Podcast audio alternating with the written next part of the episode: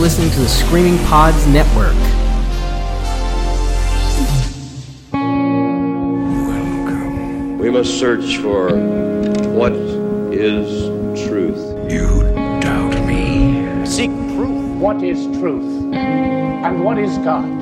The first duty is to the truth, whether it's scientific truth or historical truth or personal truth. Then here is the proof you seek. You don't really want an answer to that question.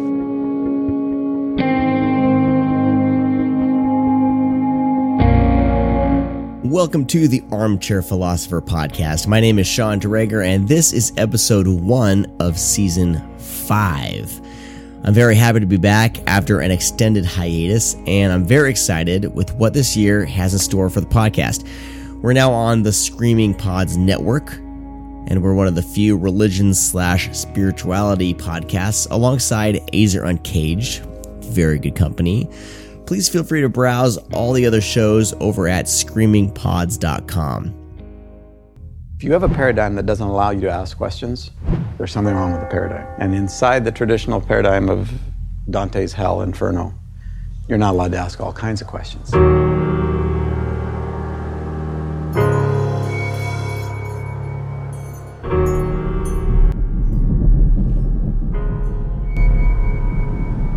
It's not a problem to ask questions, but sometimes when certain questions are asked, it's by someone who's a coward and doesn't have the conviction to declare their answer. The notion that there really isn't hell is simply a wussy effort to make God a nice guy. Can anyone really believe that Hitler's had a second chance? I don't think so.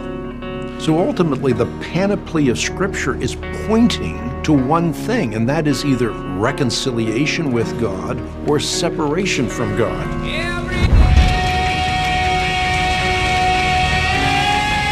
Just take a step back a little bit and hear how that sounds. You better accept Jesus Christ or you're going to burn forever in hell. Oh, God loves you. you often find folks whose map is the territory. If you disagree with them, you're not disagreeing with them, you're disagreeing with God. I use the language of national and state borders or boundaries. I can work with anybody in the state borders, but I can't partner with anyone who's crossed a national border. I gotta tell you, that's not a good way to be. If someone's got a, position or argument and you think it's wrong, then why do you fear looking at it? Truth shouldn't have anything to fear. It's rather amazing to me that more people aren't saying this can't be right.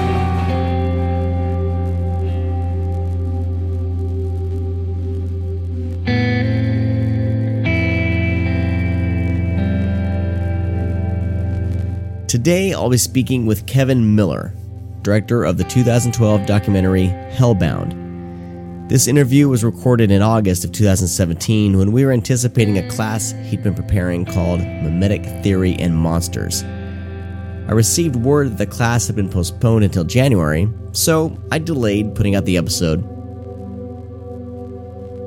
But once January arrived, I discovered that the School of Peace Theology had folded and the class was unfortunately no more.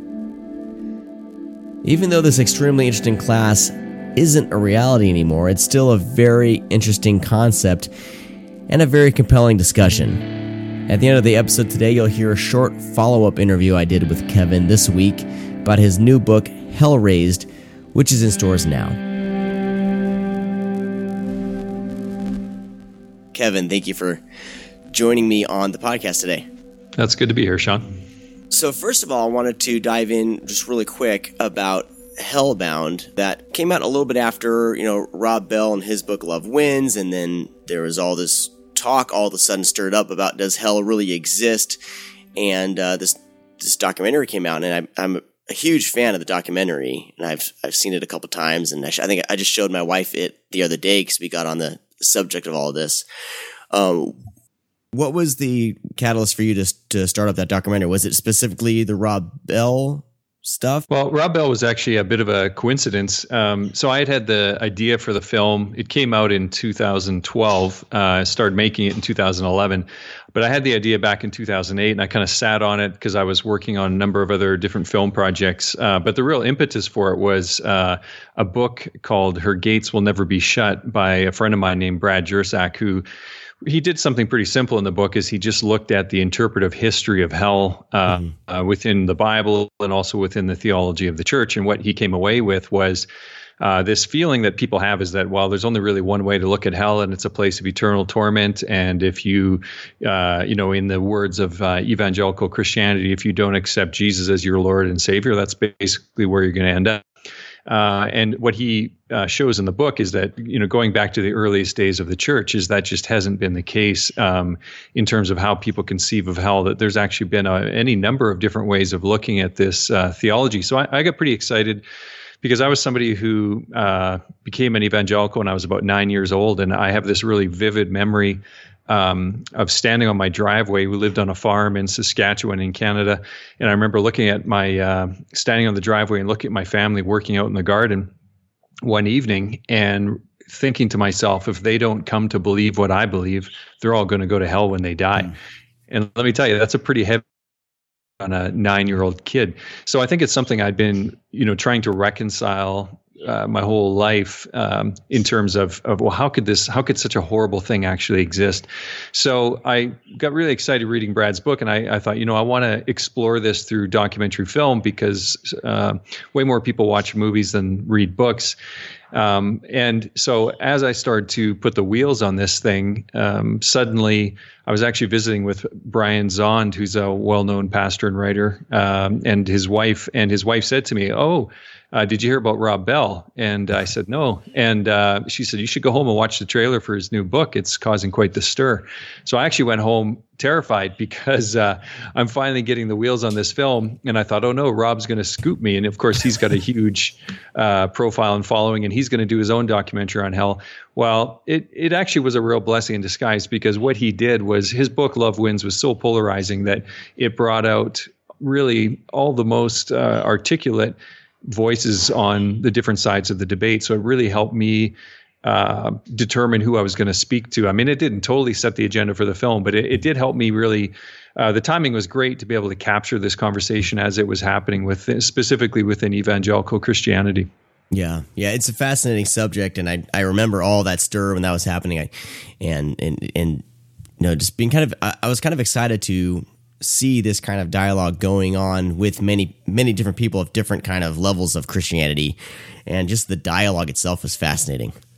Well, it really is, and you know, it's uh, uh, resurging a little bit again. I know Bernie Sanders right now is uh, causing a little bit of an uproar, saying, uh, you know, really almost using someone's belief in hell as a sort of a religious test to say, look, if you believe that people who don't share your faith are going to be in some sort of an ex- uh, be excluded somehow from paradise or punished, even uh, you know, he doesn't think that is that that really, in a sense, is almost a disqualifying belief. Um, but I think I'm actually in the process right now of editing a book of essays. Um, the book is going to be called "Hell Razed?" question mark, and it's R A Z E D. Um, and it's looking back five years because it's going to be five years this September since Hellbound came out, and I uh, solicited. Uh, essays from a number of people who are in the film and also people who I met along the way of of uh, releasing and promoting the film. Just looking at Hell five years later, where's that conversation at? Because uh, back in 2011, when I was shooting the film. Rob Bell put it on the cover of Time magazine. I, I don't see as many people talking about hell anymore. Um, but I, yeah. you know, it, it's a kind of a you know universal archetype that's always lurking in the background of our our minds or our conversations. Yeah, I mean, I'm I'm seeing reports, you know, that thousands. I think the Relevant magazine had something like you know thousands of people are leaving, like the, like Southern Baptist and more of those kind of hellfire and brimstone churches, and kind of seeking uh, community elsewhere. So it's, it's for me, like right now with the conversation with you know this administration and all that stuff that got stirred up through the election year I, i'm i'm seeing this kind of shift away from conservatism or whatever you know you'd call it conservative christian evangelical and into something a little more uh, I don't know, easier to process or or something a little more, I guess, nice. But it's interesting. We're we're in a very interesting time, I think, with all this. So I, th- I think that I don't think Well- the conversation is going to go away. No, and, and you know, it's something. Uh, uh, I I remember reading a, a good comment from Rob Bell who said that when a movement's dying, it tends to get loud and it tends to get angry. And I think that that's what we're seeing in somebody like Trump and the people who put him into office is that they recognize that their way of looking at the world is dying, and so it Trump really becomes you know we're talking about monsters today, uh, and I like to think of, of of monsters as a mirror, a distorted mirror, and um, I think that he really fits the category of monster because. Um, you know what we tend to do when we uh, encounter a monster is is we point at the monster and we're afraid of the monster and and uh, you know we're worried it's going to come and get us. But what we really fear is deep down what the monster represents, and what the monster almost always represents is um, the de- deepest, darkest part of ourselves. And the question is, are we willing to look into the monster's face and do we just project something onto the monster? Are we willing to look at it as a as a true mirror? And that's why monsters are always ugly, right? Because they're representing a part of ourselves that we we never really want to look at. But I think that you know people uh, who support Trump and um, you know even himself and his circle, they're really going against the they're they're on the wrong side of history at this point because mm-hmm. I think the direction history is going is is more the direction that would be typified by someone like Peter Singer, uh, Australian philosopher who talks about uh, our circle of concern. And so, you know, going back to animal liberation, he's really somebody who's propelled us to to widen our circle of concern to not just people like the us, uh, not just even humans, but to everything you know and i think that circle of concern will just continue to spread and so as it does and as we have a more and more difficult time othering people or seeing people as the evil other. Hell just becomes almost inconsequential or there's no need for it. So i think that you know these types of things people uh, you know when you question uh, the traditional hell and brims or fire and brimstone view of hell people will say that well you're questioning the bible. Uh, you, you what you don't believe the bible it's here right here in front of you and and what they fail to see is that actually what people who question the traditional view of hell are are really questioning is just an interpretive structure and many times what we do is we tend to as uh, Greg Boyd put it to me, the uh, philosopher theologian Greg Boyd, is we mistake the map for the territory. So we mistake our view of something for the thing itself. And I think that's really the case with a lot of really hardcore conservatives. Is I think they're starting to wake up uh, to the fact that um, their interpretive structure is no longer relevant. And uh, it it needs to change or die, and and for many many people, it's just dying, and people are walking away. Your class, mimetic theory and monsters. Uh, I've I've dabbled in trying to understand mimetic theory, but I haven't fully grasped it yet, and I'm uh, it's something that f- fascinates me. Um, so if you can explain briefly what, uh, I guess as briefly as you can, right? Like what mimetic theory is. If I can explain it briefly, I will have done something that its originator Rene Girard was never able to do. Right, Uh, yeah. But uh, you know, I, I one of the best uh, moments of my life actually was I actually got to sit down and have uh, lunch with Rene a couple of years before he passed away. So.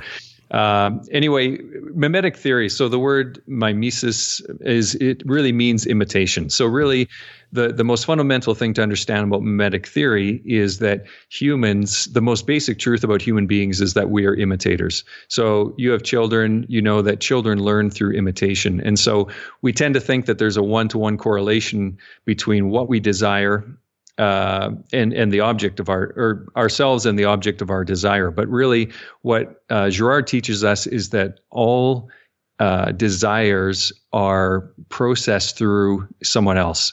So, for instance, uh, we all have hunger, but we all desire different types of food, and that food, the type of food that we desire, comes about through a model. So, think about desire as a triangle there's yourself, there's a model, and then there's an object of desire. And we all learn what to desire by looking at the models in our lives. It's a very similar process to what we'll see in advertising. Is hmm. you get a celebrity endorsement so that um, our desire for a vehicle or desire for some kind of product is mediated through another person. We see this person who has something that we want in terms of a state of being. And so we think if we get that object, we'll then have that state of being as well. And so this is what Girard says is this is basically how human beings function period. Um, you think another way to look at it is, and, and people might find this kind of uh, difficult to handle the idea that we just are always uh, imitating other people. But I put it this way like, say, you think about a musician um, in the first part of his or her career. Oftentimes, they will directly imitate their idols. They'll learn their songs note for note, and uh, even when they go to write music, it will sound a lot like their, their the people who inspired them. In the latter part of their career, um, they will then change the way they imitate their idols, and that instead of imitating note for note, they actually imitate their idol's desire to have a distinct voice. So the mere fact of trying to differentiate ourselves from others is an act of imitation at the at the deepest level. So this is uh, so imitation. Just to sum up, imitation is really how we function in the world, but imitation also creates problems.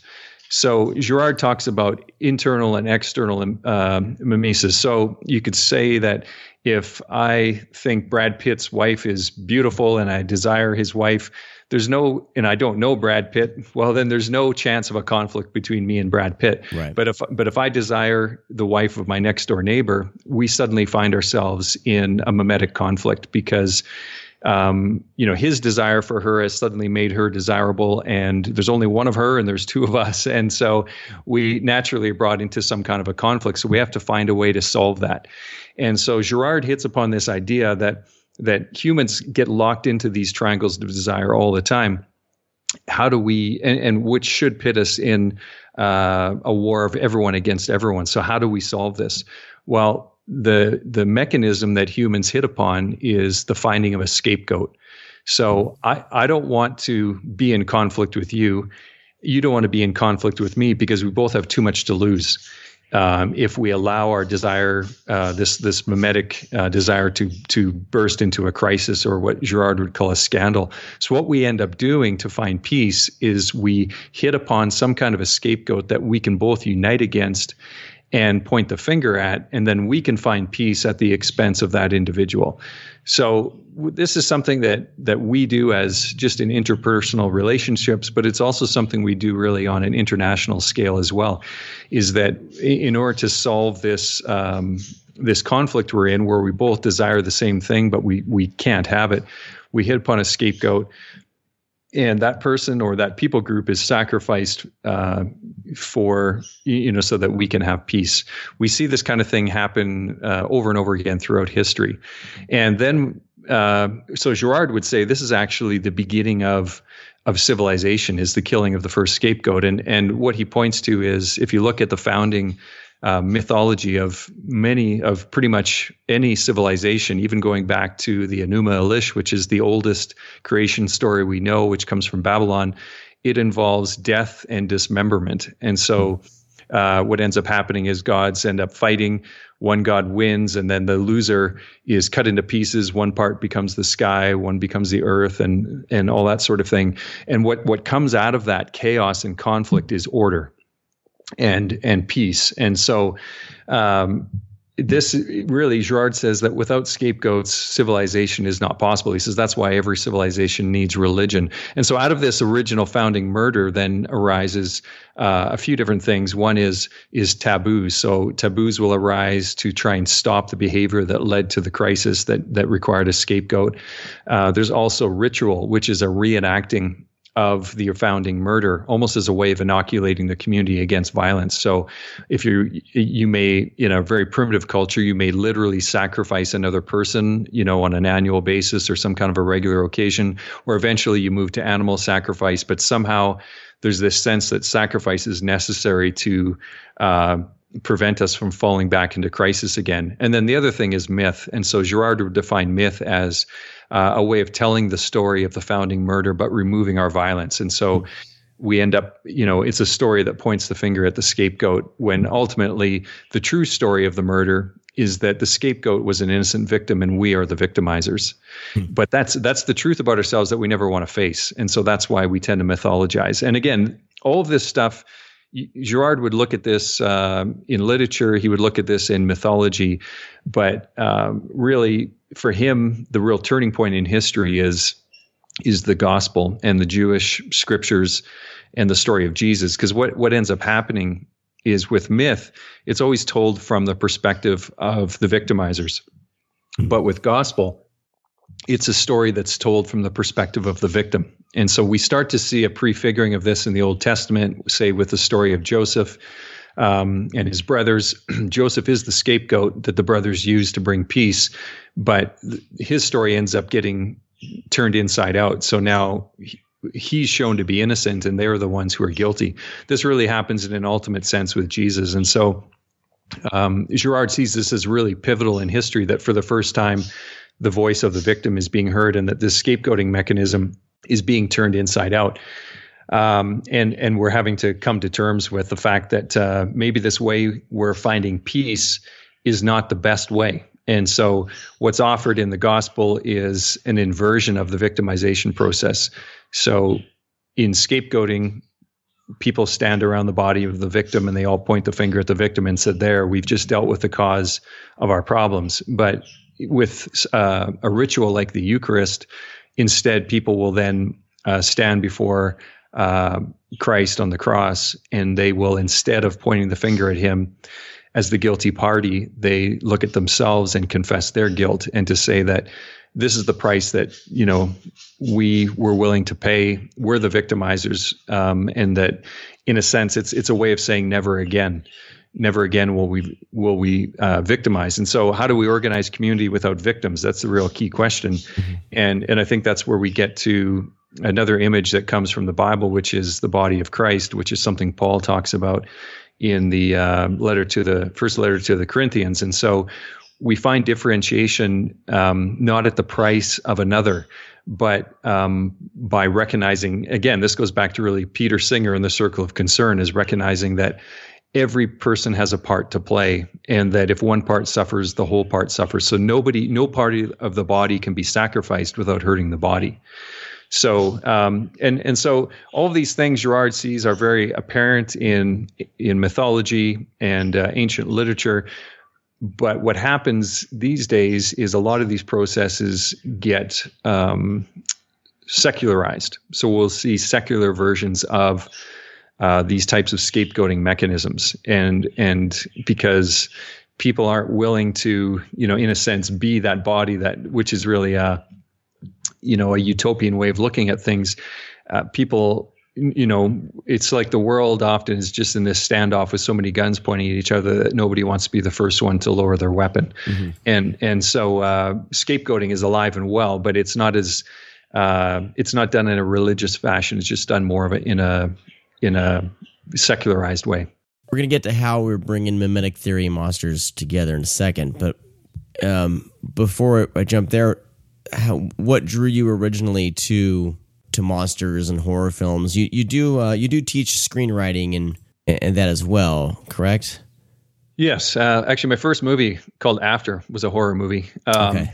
And uh, I've always been interested in horror films um, ever since I was a kid. Really, uh, I was really into monster makeup, special effects, and that sort of thing. Really fascinated by that aspect of storytelling, scary films. It's been a lifelong fascination for me, and it's you know, there's all so many different types of horror films. I, I'm not necessarily into uh, slasher films, but I find them interesting as a phenomenon. And uh, I'm kind of somebody who's maybe a cultural anthropologist at heart, so I'm I'm uh, always trying to look beyond uh, different movements in film and that sort of thing, and, and looking at patterns that emerge. And and you know, I think for me, wanting to teach on it, I have taught a lot on screenwriting over the last probably 15 years or so. Uh, but I was commissioned at one point to write a horror film.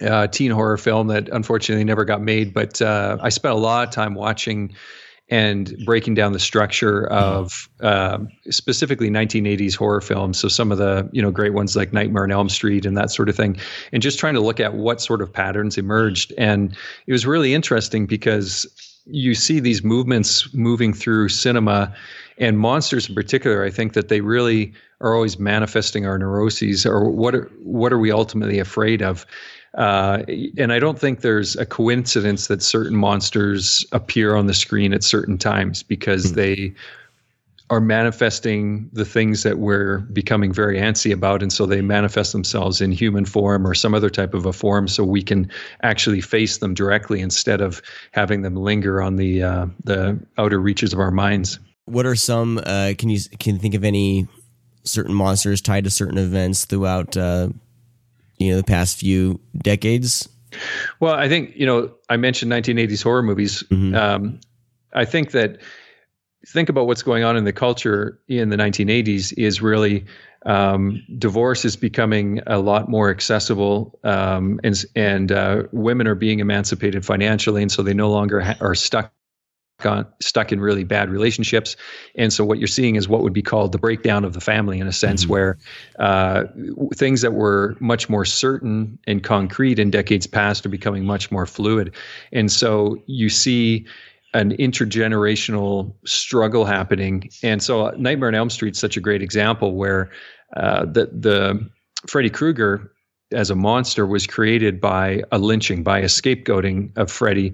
Um, the parents found out that he was abusing children, and so they formed a mob and they killed him, and then they burned his remains uh, in a furnace. And so now he comes back to haunt the kids in their dreams. And the thing is, is that whenever the kids in the film try to go to an adult to try and tell them what's going on, the adults are too busy uh, in their marital conflicts to listen.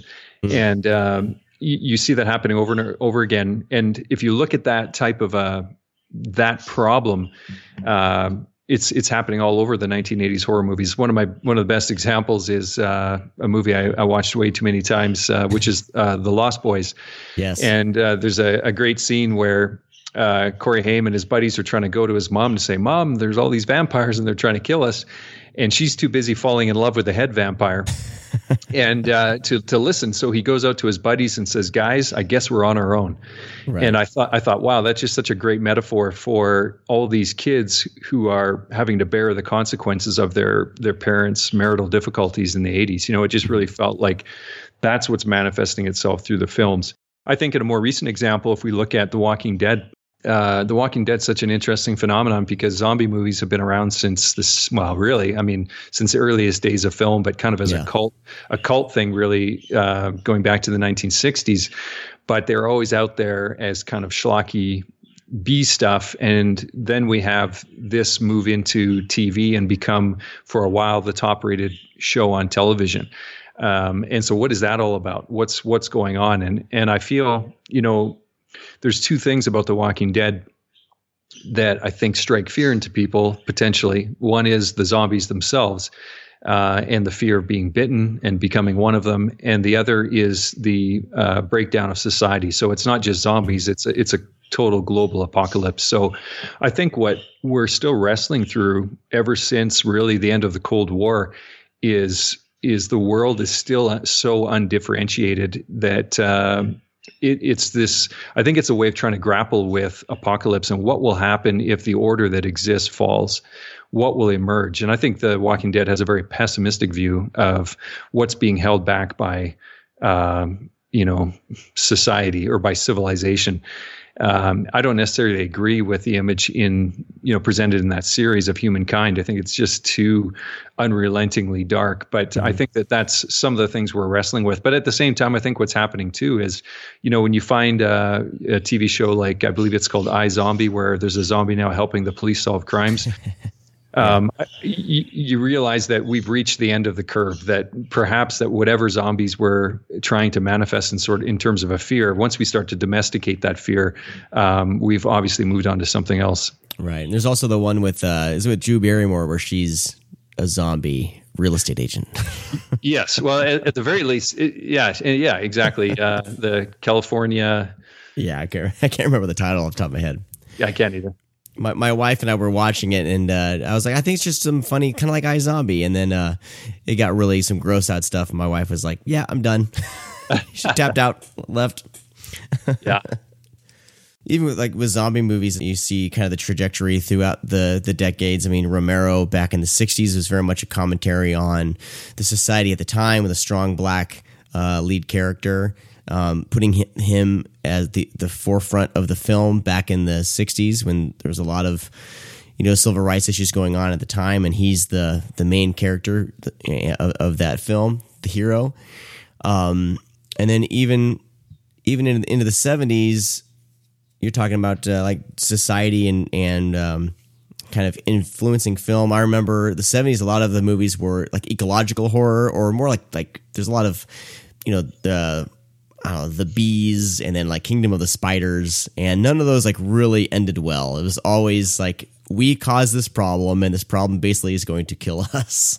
and I feel like we're starting to see that a little bit more. But the '80s specifically seemed, yeah, there was the a lot of terror and stuff like that, but it was it would get it got campy pretty quick as the as the '80s went on. Oh, definitely, yeah. And at the same time, you know, there's also the landscape in terms of film has really changed since the 80s, where filmmaking there was so much more room for all different types of stories just because the dis- distribution mechanisms were different. Now we're moving more and more toward, um, you know, big corporate tentpole storytelling. And so some of the stories that are emerging in the cinema in particular are just not. I mean, I, I, don't think you can get as a clear reading on the culture as you could back in the 70s and the no, 80s. You would have to go uh, more of the independent horror scene and kind of seeing what is coming out of there.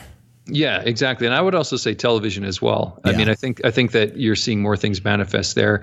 Um, but um, yeah, and I think that you know, no matter what, though, I think that the I would almost say that the way I teach screenwriting is really every movie is a horror movie in a mm-hmm. sense that mm-hmm. um, what a movie does or a good story does is it it confronts the protagonist with his or her worst fear and so that may manifest in the form of a romantic love story. Uh, it doesn't seem like a scary movie, but it ultimately elicits feelings of fear. And that's what causes a protagonist to go to extreme measures to somehow restore balance in the world.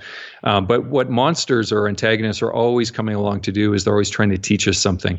And um, the question again is are we willing to learn what it has to teach? Because really, we two things make a monster scary. One is being a victim. You know, think about scapegoating. None of us wants to be the scapegoat. And that's really what a monster is doing is it's pointing the finger at us and saying it's time that we need to be sacrificed. And so it's coming after us. So that's scary on a really surface level. But the deeper thing that makes it fearful is realizing that we're now being chased by the thing that we created.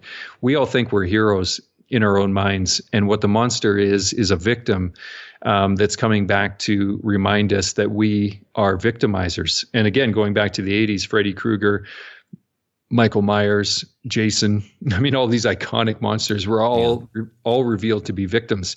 Um, even something like Jaws, you could say, going back to the ecological idea, that Jaws is a victim uh, of of human commerce, mm-hmm. um, and so he represents, or it represents, nature um, coming back to remind us uh, of of what happens if we push things too far. So the question is, are we going to listen? And you'll see this very often in a film: the monster trying to educate the protagonist. Think about the Joker in The Dark Knight. Um, that's really why he shows up. Is in a sense he's he's this distorted mirror of Batman, and so many times he tries to teach Batman, um, you know, that basically the quest that he's embarked upon is self defeating. And even the Joker himself claims to be a victim when he tries to tell the story a few different ways of how he gets his scars. And he says Gotham is a victim of the Batman. And so, are we going to listen to this? And and we tend to try and want to defeat antagonists because we don't want to confront the truth about ourselves. And uh, and so, you know, I think that that's until, and you know, really the movie or the story can only really turn into an arms race until the protagonist finally realizes that lesson. Because again, in a film, the protagonist and the antagonist will think that they're differentiating themselves from each other, uh, but really, the stronger or the more they try to achieve their goal, the more they try and differentiate themselves from the other, the more alike they become. Because eventually, they both reach the reach the point where they're willing to kill or they're willing to die. Uh, for what they believe in. It's only really when you uh, stop and surrender and uh, repent and actually um, offer yourself as a sacrifice instead of trying to sacrifice someone else is the the the cycle of victimization actually stopped and is there finally uh, an opportunity for growth and change. Because if all you try and do is just reapply the victimization mechanism only more frequently or stronger, um, you know, in a sense, what you start to do is you start to mirror the very monster you're trying to vanquish. And as uh, Nietzsche said, you know, be careful if you go after monsters that you don't become one yourself. Mm-hmm. And and I think that's the danger we face all the time because you really get to the point where uh, the number of victims that are piling up to protect your way of life are beginning to outweigh the way of life that you're trying to protect. And I think that's a, you know a big anxiety that is lurking underneath. Uh, you know, even something like a zombie apocalypse, if you look at that as perhaps a metaphor for the war on terror. I think a, a brilliant uh, horror movie of the last few years is The Purge, um, yeah. because because I think that really becomes you know asking that question is is um, we are profiting from victims. I think it's great that they told the story from uh, the perspective of the guy who's the top salesman of home security systems. and uh, ends up, you know, his son ends up letting someone of color into their home as as a way of protecting them. And, and so it's really asking the question: At what point is this society worth protecting? Is the purge is the price of the purge too high? And uh, would it be better just to let this all collapse and see what emerges from the rubble? Hmm. Yeah, that series that that series is one that I keep hoping they really tap into the potential. They've all been interesting, but I'm waiting for them to really go for it. you know. Well, I, it's I, very interesting uh, series for sure. I, I kind of think the first one did do it for me. I felt yeah, it was yeah. very Shakespearean in terms of yeah. just even its its uh, its plot structure. I just that's where I think sometimes you just need to walk away. You know, you did it, just walk away. Right. Um, and uh, but yeah, I mean, this is where you know one of the things is, uh, you know, again, as uh, somebody who works in film, you're always balancing uh, artistic impulses with commercial constraints mm-hmm. or perhaps technological constraints. And and uh, you know there's just more and more and more pressure for movies to make money than ever before. Um, and so it's really distorting the whole form whereas you don't see the same type of thing happening in novels um, or other art forms where there's just way less at stake in terms of how much it costs to create something. So personally, right now, I'm actually working more in the world of uh, book publishing and that sort of thing, just because there's a lot more freedom to tell the stories that you want to tell, um, because there's there's so much less riding on it. You can be a lot, you can be a lot more experimental you've touched on this a little bit, but then so this class, you know, you're bringing together the mimetic theory and monsters. Um, what urged you to start this class? Was it something you brought up or was it something else? Yeah, it was something I pitched. I think yeah. uh, ever since I discovered Girard, I, I, really felt that mimetic theory could help us understand monsters and really ultimately help us understand ourselves and our own fears and how to deal with them in a constructive manner. So, uh, uh, what I've done is broken down the course into different types of monsters. So, mm. uh, you know, there's scientific monsters, artificial intelligence gone amok, even something like Alien, uh, which is we encounter Alien in that series because of uh, commercial mining enterprise. Um, you know, uh, th- then you've got uh, monsters that are infectious. So you've got vampires, you've got zombies, you've got werewolves, and and what does that really mean? So each each different class or type of monster is manifesting a different type of fear, and I think, you know, really mimetic theory is a great way to explore monsters, and monsters are a great way to explore mimetic theory. Um, Girard talks about monsters, and and one of the things he points out about a lot of monsters is that they tend to be hybrids. So uh, something like a werewolf, a minotaur, uh, something that's partly human and partly something else, and and uh, why does that happen? His theory is that monsters, when they start to take on a hybrid form or a distorted form, is it's an early indicator that uh, the order that was created out of scapegoating is beginning to break down, and so the lines um, between the sacred and the profane, the lines between animal and human, they are starting to become blurred. And so I think that there's some interesting things to explore there. The other thing too, you know, that I'm going to work into this is I, I really co-discovered or discovered two people at the same time. Um, when I was working on Hellbound, one was Rene Girard in Mimetic Theory. The other was Ernest Becker and his book, The Denial of Death. Ernest Becker is a really interesting figure um, who was uh, basically a disciple of Freud, but he parted company with Freud in a very significant way, and that is that instead of uh, agreeing with Freud that the central things the central thing humans are always trying to repress is their ambivalence about sexuality. It's actually uh, their fear of death, and so this is the thing that we least want to face is the fact that ultimately all of us are food for worms, and so. We, we embark on what Becker calls immortality projects, which are ways of transcending death, um, either literally or uh, figuratively, say through works of art that will live beyond our physical existence, or maybe even war is an immortality project. If we can establish the Reich, you know, that will last for a thousand years, it will transcend us. You know, so I, you would he would very much look at what the Nazis were doing as an immortality project. Um, but what what uh, Becker and, and, a psychologist I really like, uh, Richard Beck, points out is that really what society is uh, to a large extent is is a massive death denial project. And so w- there's very few places left in our world where we can encounter death. It used to be that when somebody died, you know, people would wake the body in the living room, mm-hmm. and uh, then the body would be buried in the churchyard. So every time you go to church, you're walking past all these dead people. And you know the phrase, the stinking rich in the churches in England, the reason why they said that is because the rich people could afford to be buried at the front of the church. And of course, they would smell under the church floor. And so, uh, you know, death was all around us. But we have in, been involved in a systematic eradication of death. Even if you drive by a graveyard these days, and it could be partly due to the cost of uh, of granite, but even the tombstones now, instead of being tall, uh, you know, several feet high, they're flat to the ground, and you might even not even know a grave is there. Uh, chicken fingers, right? Chickens don't have fingers, um, but we eat food now that in no way resembles the animal that it came from. And so, monsters, I think, also are a death reminder, especially if a monster uh, assumes some kind of a hybrid form. Because again, being reminded that we're animals is uh, is is also reminding us that we will die like animals die. And so, something like a werewolf is scary for that reason. But I think there can be a positive thing about horror horror films in terms of they give us a, an opportunity to confront death because I think we need to mm-hmm. confront that. And I think that again, many monsters. Uh, think about the the old uh, movie Poltergeist. Um, you find out that this new subdivision was built on top of a graveyard and what the dead are trying to do is to come back and say you ignore us at your peril.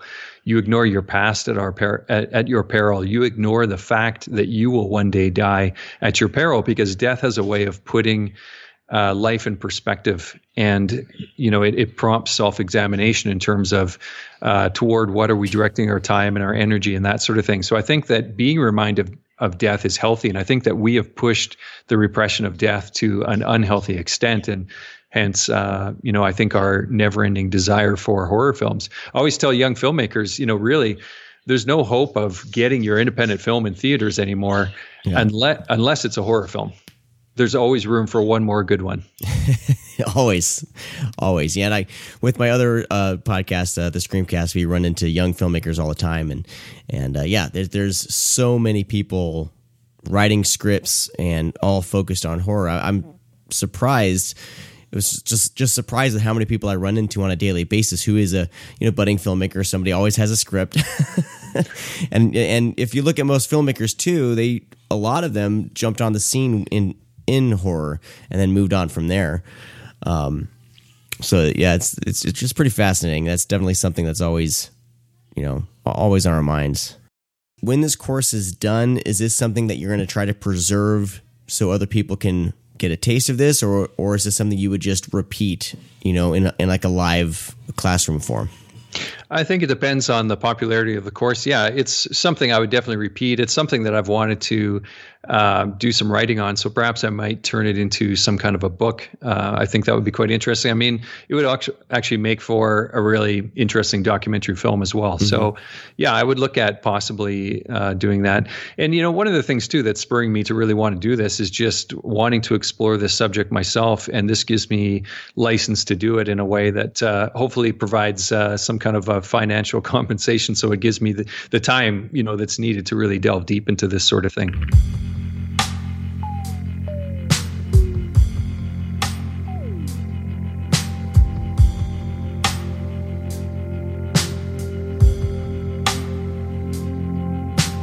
Well, some time has gone by. I've, I've been meaning to get this podcast episode out. Uh, my initial plan was fall of last year, and then I was going to try to do it around October because the class that Kevin was talking about kept getting pushed back. But uh, that eventually class eventually got got canceled, and I have Kevin back with me to kind of let me know uh, what's been going on. And and Kevin, you have a book that's come out since called Hell Razed.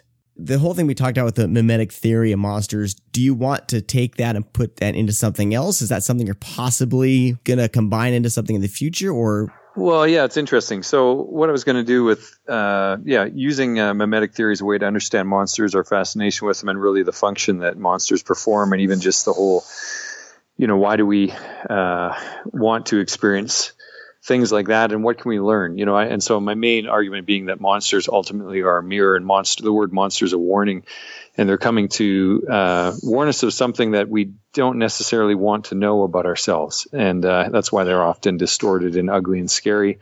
Uh, but if we do confront that thing, we can um, perhaps be saved, uh, and uh, other people can be saved as a result. So I think it's it's a really interesting psychology uh, of monsters, and so I probably will work that into something I write in the future. I am actually in talks right now about a film, another documentary film um, that may uh, it's not going to be about monsters in specific, but I think just working that topic into just even the way we look at uh, something uh, something like God and different views of God and, and that sort of thing. So yeah, definitely we'll find some purpose in the future. Awesome. Yeah, it's it's such a fascinating subject, and uh, it's it, the whole mimetic theory something that I've been wanting to wrap my head around more. And uh, the your conversation with monsters, putting in that terms, really helped me kind of understand it a little further. So um, hopefully that conversation will benefit other people who are curious about mimetic theory and, and things like that. And so so I'm hoping our conversation was not in vain. I'm sure it was not. Um, but I want to talk about Hell Razed. And so you basically, it's been about what, five years since the Hellbound documentary came out. Yeah, actually, well, now we're in 2018, so uh, it's been six years. So what I did though was, uh, yeah, 2017 was the fifth anniversary of the movie coming out, and so what I wanted to do was take a look back. I think our context has shifted a lot since mm-hmm. uh, I made the movie. So I was making the movie in 2011. It was released in 2012. So uh, 2011 was the 10 year anniversary of 9 11. And so that really seemed to be still very strongly on people's consciousness, uh, you know, even when the film came out and that sort of thing. But I really felt we hit a new inflection point with the election of Donald Trump that the whole cultural conversation seemed to shift from a focus uh, even on s- something like ISIS or some kind of an evil out there to uh, it really the focus shifted to something within. So if, if uh, Donald Trump now is able to assume power in America, what does that have to say about us? Never mind the rest of the world. I'm a Canadian, but I still say us being, you know, we're definitely within the folds of America being up in Canada and uh, very much tied to uh, what goes on in the United States. But I think it, so I, I, looked at something like the issue of hell. Well, how does that weigh into this conversation? And and so what I did was I approached people who were in the film and a number of people that I met through the making of the film and asked them to write an essay um, answering the question is how has the conversation how has the conversation regarding health shifted over the last five years for you personally? And how do you see it changing out there in the broader culture? Um, because I think health was really a front burner issue for a lot of people mm-hmm. back in 2011 you know you see so many books came out that year on the topic. Uh, a lot of discussion a lot of controversy but I think most people at this point have almost forgotten about the issue. Mm-hmm. and because uh, I think that there's there's almost a, yeah i guess uh, like i said i think it's a time of just really you know maybe a time of more national introspection and we're less really even um, looking so far into the future you know trying to confront what happens after we die. It just seems like we're so focused on the here and now. Yeah. What what were some of the biggest shifts that you saw from some of these essays? Was there any that kind of sparked um, your interest as far as like, wow, I didn't expect that. Was there any any surprising?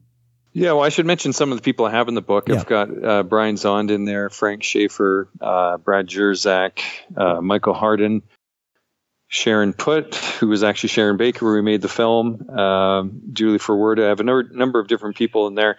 And, uh, you know, the essays are really, they come at things from a, a really wide variety. One that really stood out to me was the one by Frank Schaeffer. He's uh, definitely a very outspoken individual in regards to his critique of evangelicalism and his critique of uh, the Republican Party. And so I think he was probably, uh, you know, one of the most, definitely one of the most uh, polemic essays in the book. Uh, talking about Trump and, and the shift in context. And, uh, you know, if I had come to interview him uh, about a documentary about hell today, he would have had something quite different to say. But, you know, one of his, one of his uh, main arguments is that uh, people have ignored the religious right to their peril. Uh, too many, too many elitist um, journalists and, and people on the left really considered the movement beneath contempt and have done so for many decades. And so uh, weren't fully aware maybe of what was brewing um, behind the scenes until suddenly you get these really big seismic shifts in terms of who's in charge of uh, the country now. So, yeah, so I found his essay uh, uh quite good. Um, and uh, I'm just quickly flipping through it here. Uh, yeah, you know, it was interesting too. Like I had some people talk about the film Hellbound as well. Like I I was uh, quite intrigued. There was a short essay in the book by a guy named Randal Rauser, who's a um, professor of theology from up in Canada here, and and he taught me something about the film that uh, my own film that I didn't really I didn't realize in terms of how the film ends. And uh, for those who haven't seen the film, it it, it ends with uh, uh, an image of some people uh, creating these paper lanterns and then putting them out on the water um, on the Hudson River um, at the uh, the end of uh, the 10th anniversary of 9/11. And Randal uh, talked about how I brilliantly um, reconfigured the lake of fire uh, by making it a symbol of peace and reconciliation and hope instead of judgment. And I thought, oh, well, that was brilliant, seeing as how that wasn't even what I was thinking when I did it. Uh, I was more trying to revisit the city of New York uh, in a hopeful vision. So, yeah, it's interesting once you um, get opinions from people on your work and just on the topic, just how how vastly different the perspectives are. And so it's it's a really, I think, so helpful to learn. There's other types of essays in the book where people, some people get really theological, some people get uh, they're very much into cultural um, critique, and then other people are telling first person stories of how this issue affected them, uh, such as one guy who lost his job uh, as a youth pastor because of um, his change in his views, and so he tells. Uh, I think quite a gracious account of of uh, what happened to him and how his life changed as a result. Well, and who who is that specifically? His name is Jackson Bear. In my own experience, my views are always evolving constantly. But has your since you did the documentary, have you evolved? I hope so. Um, uh, I agree that you know if your views aren't changing, then you're not learning, and yeah. uh, that I think if your views remain fixed on this, that's I think that's kind of a damning critique of yourself. Um, so yeah, my views have changed a lot. Like definitely for me, the issue is not a front burner issue for me at all anymore. And I think you know part of what I went through in making Hellbound and just in the subsequent reaction to it, and just all I mean, I did so much writing and and talking and discussing about this is you know it's it's a wholesale deconstruction of my entire worldview. So yeah, I definitely just feel it's uh, I recognize that for a lot of people it still is very much an issue, but for me, uh, I guess I've kind of moved on to mm. to looking at other things, and uh, but it was such a you know uh, it was a real coming of age experience, I think, for me making the film, and um, you know coming to terms with some of these things that I've been wrestling with since I was young. So yeah, so definitely my views have changed quite a bit. Very nice. Um, well, Hell Razed has been out since uh, since last year. It's available on Amazon. It's available through your the website, correct? Um, yeah, it's pretty much available anywhere book yeah. anywhere books can be sold. Um, so yeah, you can get it at hellbound uh, themovie.com. You could get it through my personal website, kevinmillerxi.com. And yeah, Amazon, Barnes and Noble, wherever you get books. Fantastic. Is there anything else that you're uh, working on that that you can talk about, or? Uh, like I said, I'm in some early talks on a, another documentary that uh, will.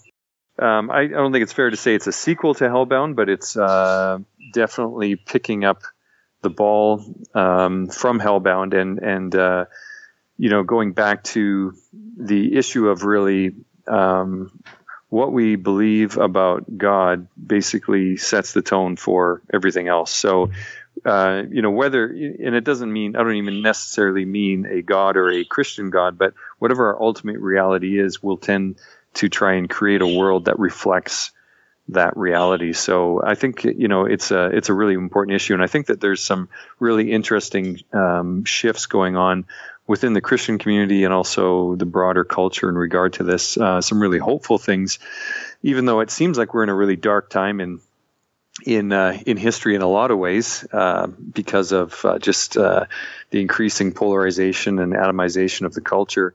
But I, I think that it's uh, maybe the darkness before the dawn that, that I think that yeah. there's there's going to be some really good things happening. So this film is is uh, going to look at that from a you know uh, I guess a, a, broader cultural perspective in terms of how does that how do our beliefs around these issues um, uh, what role are they playing uh, you know yeah. our, our, beliefs about God? How are they shifting and how is that shift affecting the broader culture? Yeah. It, it's a very interesting time to be you know to be in these circles because I it's it's been so so hard for me to even because as I deconstructed everything and I started coming back around last year, like uh, like you know what, maybe I can embrace you know calling myself a Christian in a sense, and then I kind of got burned down to the ground a little bit with with the the the, the cultural conversation around uh, you know the Trump administration and, and all that stuff going on there, and it's been a bit of a roller coaster ride for me personally, trying to find out where where I latch on where I belong. And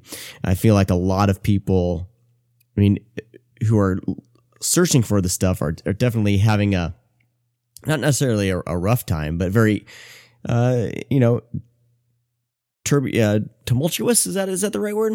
Um, yeah. Well, I think there's a lot of, understand all this. There's a lot of forces out there that have a lot to gain by keeping people divided because mm-hmm. as long as you keep people feeling like they are part of a persecuted minority of some kind, there's there's something to be gained for people who can capitalize on anger, who can capitalize on dissent and and disagreement. So there's and and I think that the the internet uh, exacerbates that. Um, and it really has a catalyzing effect. And so it's just, it's becoming, I think a lot of people are just recognizing how increasingly difficult it is to have a civil discussion because there's a lot of people who are trying to prevent that from happening because it's in their best interest to do so, uh, to create dissent, to create debate, to create you know all kinds of problems. But I think that most people are reaching a saturation point and are reaching, you know, just this level, profound level of dissatisfaction that uh, with our ability to communicate, and so.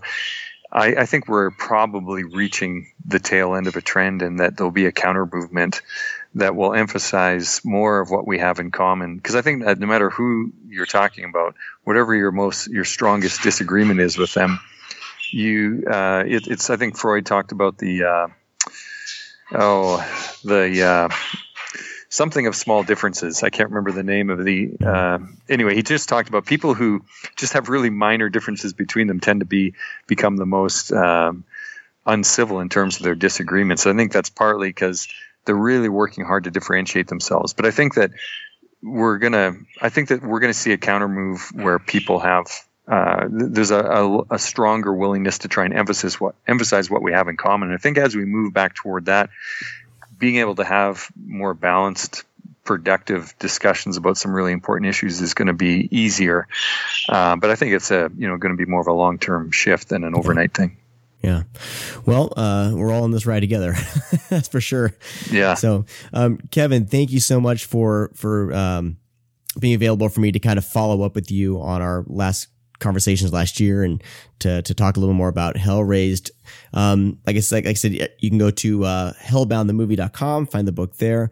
Are you on any other social media, Twitter, uh, anything like that? Yeah, Twitter, uh, Facebook. There's a uh, very active Hellbound page, uh, page on Facebook. Um, yeah, so yeah, take a look around there too. Fantastic. We'll get all that in the show notes. And Kevin, thanks again for joining me today. All right. Thank you. Please follow me on Twitter at the AXPX to stay in the loop on upcoming shows and other extras that may come down the line. I was at a point last year where I really wasn't sure where the show would go, so Uh, I canceled the Patreon that I've been talking about on the past shows. That is something I want to bring back. If there's interest, I'd really like to start recording the AXPX diaries again. So I'll have more information on the next podcast episode for all of you. Thank you for listening to this week's episode. I will talk to all of you next time. Bye bye.